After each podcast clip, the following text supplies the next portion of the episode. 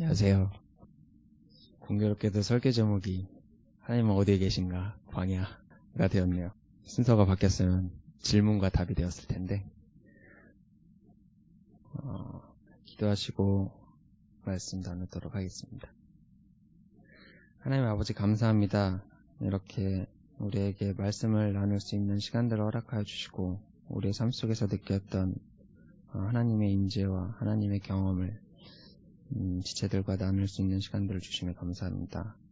주님 우리가 이 시간 나눌 때 하나님께서 함께하여 주시고 음, 많은 고민과 또 많은 묵상들을 삶 속에서 더욱 깊이 가져갈 수 있도록 이 시간을 의미 있게 주님께서 이끌어 주시옵소서. 감사드리며 이 모든 말씀 예수 그리스도의 이름으로 기도드립니다. 죄송합니다. 제가 이게 일요일이 유일하게 낮잠을 자는 시간인데 오늘 설교를 쓰느라고 새벽부터 다시 일어나가지고 목소리가 좀 잠긴 것 같습니다. 가끔가다 삑사리가 나더라도 이해해 주시기 바랍니다. 아, 저는 제가 가장 최근에 경험했던 하나님에 대한 얘기를 준비해 왔는데요. 어, 그리고 저에게 근 4년에서 5년 정도 되는 어, 계속되는 시간들 속에서 고민해왔던 것들을 여러분에게 고백하려고 합니다. 어, 제 고민에 대해서, 제 고백에 대해서 집중해 주시고, 어, 같이 함께 이 고민들을 풀어나갈 수 있도록 기도하는 마음으로 들어주셨으면 감사하겠습니다. 어, 그리고 저도 이 시간이 의미가 있도록 또 기도하는 마음으로 여러분 삶 속에서 의미 있는 시간이 될 수 있도록 간절한 마음으로 기도하는 음, 마음으로 말씀을 나누도록 하겠습니다. 어, 먼저 고백을 하자면 사실 저는 그 몇 년간 하나님에 대한 경험, 어, 하나님을 인격적으로 또 어, 독립적으로 경험하는 그런 경험들이 없었는데요.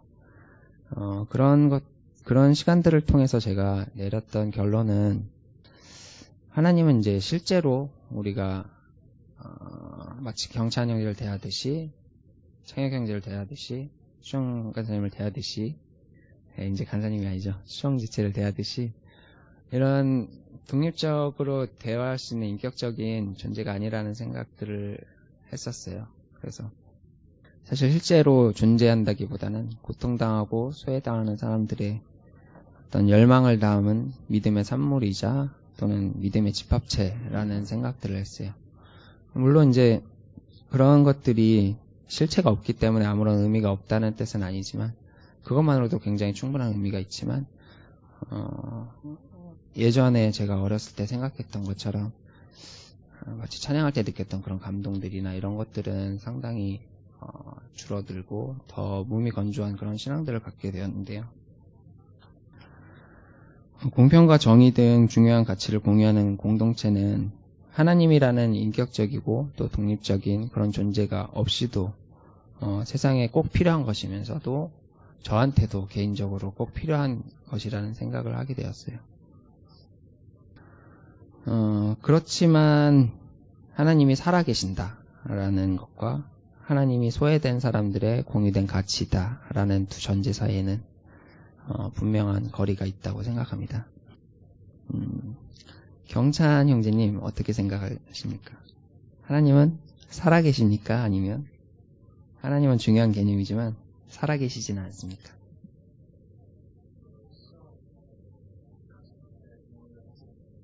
시험 정답은 없으니까요. 영찬 형제가 어떻게 생각하는지 들어보고 싶어서.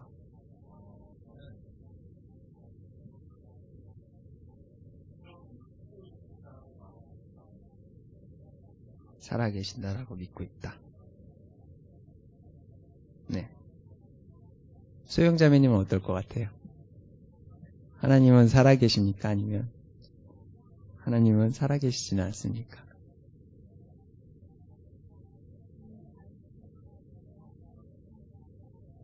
음, 네.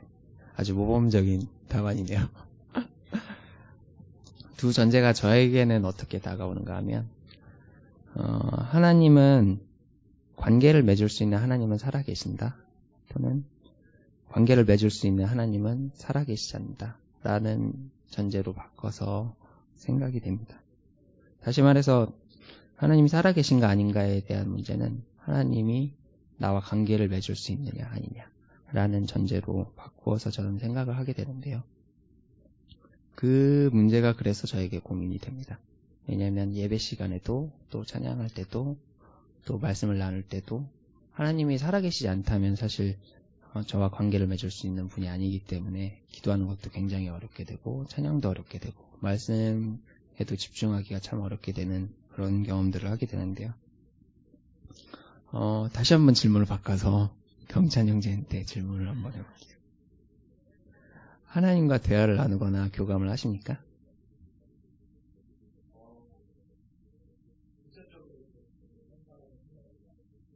어, 공동체 속에서 그런 실마리, 실마리들을 얻는다. 옆에서 자꾸 웃으시는 보람 자매님한테도 한번 여쭤보고 싶은데 하나님과 대화를 하거나 교감들을 얻고 계세요. 음, 잘 모르겠어요. 자, 그럼 이제 저의 몇 개월간의 경험을 통해서 다시 한번 그 문제에 대해서 얘기를 나눠보면 좋을 것 같습니다. 어, 저는 현재 중계동에 있는 빵집에서 일을 하고 있는데요. 일을 구하게 된 경위나 이때까지 어떻게 일을 해왔는지에 대해서는 뭐 그간 여러 번, 여러 시간 동안 여러분에게 말씀드린 적이 있는 것 같은데 하지만 그간에 자세한 얘기를 나누지 못했던 사람들도 있고 또 어, 대화를 많이 못 해본 지체들도 있기 때문에 잠깐 얘기를 나누도록 하겠습니다. 제가 이 빵집에서 일을 하게 된 것은 어, 작년 한 해 저희 청년들과 또 이든교회에서 어, 마련했던 공간인 이든랩이라는 공간이 있거든요. 그 공간에서 서로 이제 어, 원하는 하고 싶은 일들을 찾아보고 또 서로를 격려하는 그런 공간들이 있었는데요.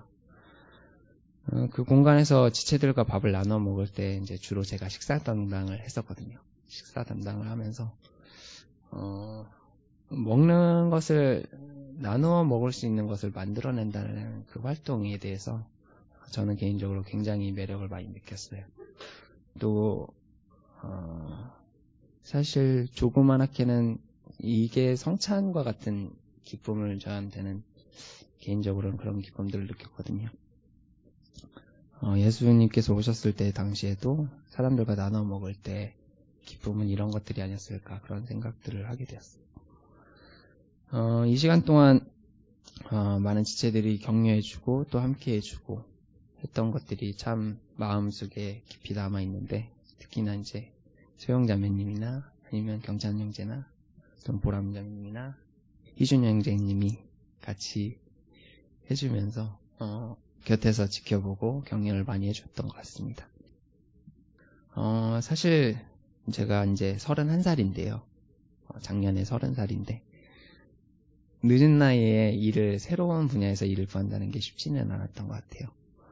어, 물론 이제 써주는 사람도 많이 없기도 하거니와 이제 새롭게 일을 한다는 것 자체에 대해서 좋은 시각으로 보는 사람들이 많이 없어서 음, 일을 구하는 게 쉽지는 않았는데 운이 좋게도 이제 배우면서 일을 할 수 있는 곳이 있었는데 그곳이 음, 지금 일하고 있는 그 빵집이었어요. 그래서 음, 원래는 이제 빵보다는 요리에 더 많은 관심을 갖게 되었는데 우연찮게 일하게 된 그곳에서 저는 어, 많은 것들을 얻고 많은 기쁨들을 누릴 수 있었던 것 같습니다. 어, 몸은 되게 많이 힘들었는데요. 왜냐면 세 달 동안 제가 5시 45분 차를 타야 돼서 5시 20분에 일어나서 어, 12시간 조금 넘게 근무를 하고 13시간 반 정도를 근무를 했던 것 같아요. 저달 동안. 그래서 8시 반에 끝나서 또는 9시쯤에 끝나서 집에 오면 한 10시쯤 돼서 2시간 좀 쉬면서 뭔가를 하다가 12시에 자서 다시 5시 20분에 일어나는 그런 생활을 어, 거의 3달 정도 했는데요. 그런 생활이 계속되는 동안 어, 애도 저는 되게 큰 만족감을 얻었던 것 같아요. 제가 좋아하는 일을 할 수 있다라는 것, 또, 어, 그 전까지는 상당히 다른 일들을 많이 했는데, 뭐, 회계 쪽에서도 일을 하려고 했었고, 그 전에는 이제 공무원 시험도 준비를 했었고, 해서 그 시간들, 그 이전 시간에 느꼈던 어떤 지루함이나 답답함이나 또는, 음, 그 메마른 감정과는 굉장히 다른 것들을 많이 느꼈던 것 같아요. 그래서 되게 몸이 힘든데, 어, 돌아오는 길에는 항상 벅찬 마음으로 감사의 마음을 느꼈던 것 같아요.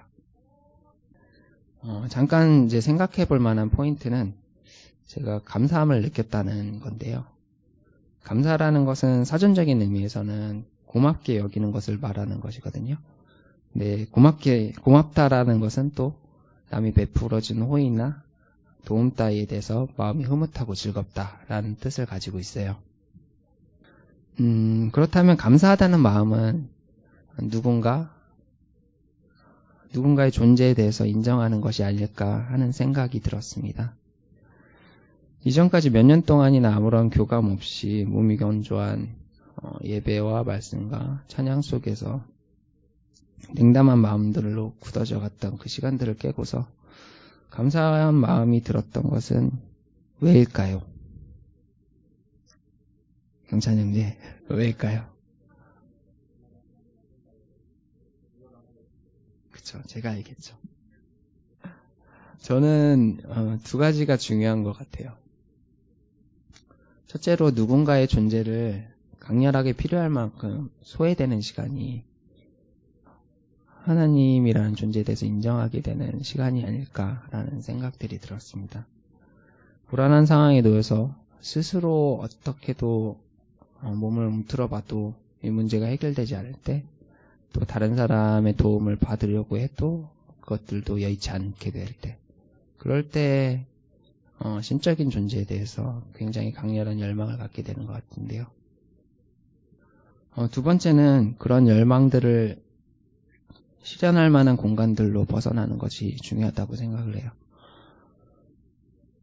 내면 깊이 들여다봤을 때 어떤 바람직한 열망들, 어, 자신의 어떤 욕망들을 채우기 위한 그런 열망들이 아니라 스스로 들여다봤을 때 음, 내가 원하는 일, 원하는 어떤 상황들, 공평과 정의에 대한 그런 바램들 이런 것들이 성취될 수 있는 그런 공간들이 필요하다고 생각해요. 내가 어, 일상 속에서 생활을 영위할 때 또는 다른 사람들이 달려가고 있는 그 길에 쫓아가고 있을 때는 그런 열망들이 생기지 않는다고 생각을 하거든요. 그런데 그런 공간에서 잠깐 벗어나서 음, 스스로 무엇을 원하는가 또 하나님께서 나에게 무엇을 원하시는가에 대해서 고민해 볼 수 있는 그런 공간들로 벗어나는 것 그런 것이 필요하다고 생각이 됩니다. 이런 두 가지가 신적인 존재에 대해서 어, 인정할 수 있게 되는 또 그런 존재를 경험할 수 있게 되는 그러한 조건이라고 생각이 됩니다. 제 생각에 이제 성경을 통해 보면 이스라엘의 출애굽은 두 가지를 모두 충족시키는 것 같다는 생각이 들었거든요. 어, 애굽 속에서 많은 음, 고통과 또 음, 하나님에 대한 그런 열망들을 가지고 있었다가 그곳에서 나왔을 때 하나님께서 친히 그들을 이끌어내셨을 때 하나님은 이스라엘을 위하여 싸우셨고 또 돌보아 주셨고 그 길을 먼저 가서 장막 칠 곳을 예비해 주셨고 구름과 또 불기 등으로 이스라엘 백성들을 인도하였던 것 같습니다. 네, 제가 준비한 얘기는 여기가 끝인데요. 어, 사실은 이제 아직도 항상 그 고민을 해요. 하나님은 나와 교감할 수 있는가? 나는 하나님과 교감할 수 있는가? 제게 남겨진 숙제인 것 같아요. 항상 이것을 의심하고 또 고민하게 될 것 같은데 경찬한 형제가 말한 것처럼 어, 이등교회를 통해서 또 살아난 지체들 속에서 이 고민들을 풀어나갈 수 있기를 원합니다. 네, 여러분도 같이 고민하고 같이 어, 제 마음 속에서 이런 교감들이 일어날 수 있기를 기도해 주시면 참 감사할 것 같습니다.